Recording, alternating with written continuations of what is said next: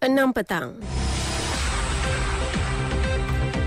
Antara paparan berita hari ini,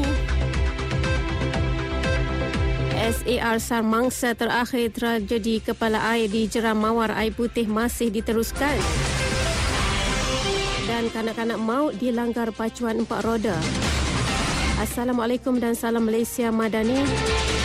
Bersama-sama saya Rosli Zagani dalam berita Terengganu FM.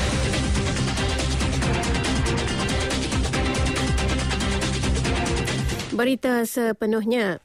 Operasi mencari dan menyelamat uh, SAR mangsa terakhir tragedi kepala air di Jeram Mawar Air Putih Kemaman diteruskan dalam skala kecil. Ketua Zon 2 Jabatan Bomba dan Penyelamat Terengganu, Penguasa Kanan Bomba 2, Azman Alias berkata, seramai 22 anggota bomba dan polis terlibat dalam operasi hari ini. Tumpuan pencarian di sektor A dan B iaitu dari 1 km sebelum kenderaan mangsa dijumpai hingga ke perangkap sampah Sungai Pinang.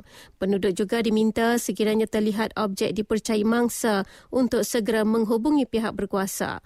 Dalam kejadian 1 Julai lalu, sembilan sekeluarga dari Felda Lepah Hilir 3 Pahang termasuk seorang bakal menantu berasal dari Batu Pahat Johor dikhawatiri hilang ekoran insiden kepala air berikutan hujan lebat. Sehingga semalam, sembilan mangsa telah ditemui sejak Ahad. Seorang kanak-kanak perempuan maut selepas dilanggar sebuah kenderaan yang dipandu sepupunya dalam kejadian di kawasan di Kampung Darat Kolam di Kertih kira-kira pukul 8.20 malam tadi. Dalam kejadian tersebut, kanak-kanak maut itu Syaza Syazwina Zahra Muhammad Sazali berusia 1 tahun 5 bulan yang cedera parah di bahagian kepala disahkan meninggal dunia di tempat kejadian. Ketua Polis Daerah Kemaman Sepetenda Hanya Ramlan berkata siasatan polis di lokasi kejadian mendapati mangsa dilanggar sebuah kenderaan pacuan empat roda yang dipandu sepupu mangsa. Kes disiasat mengikut Seksyen 41 Kurungan 1 Akta Pengangkutan Jalan Kurungan 1987.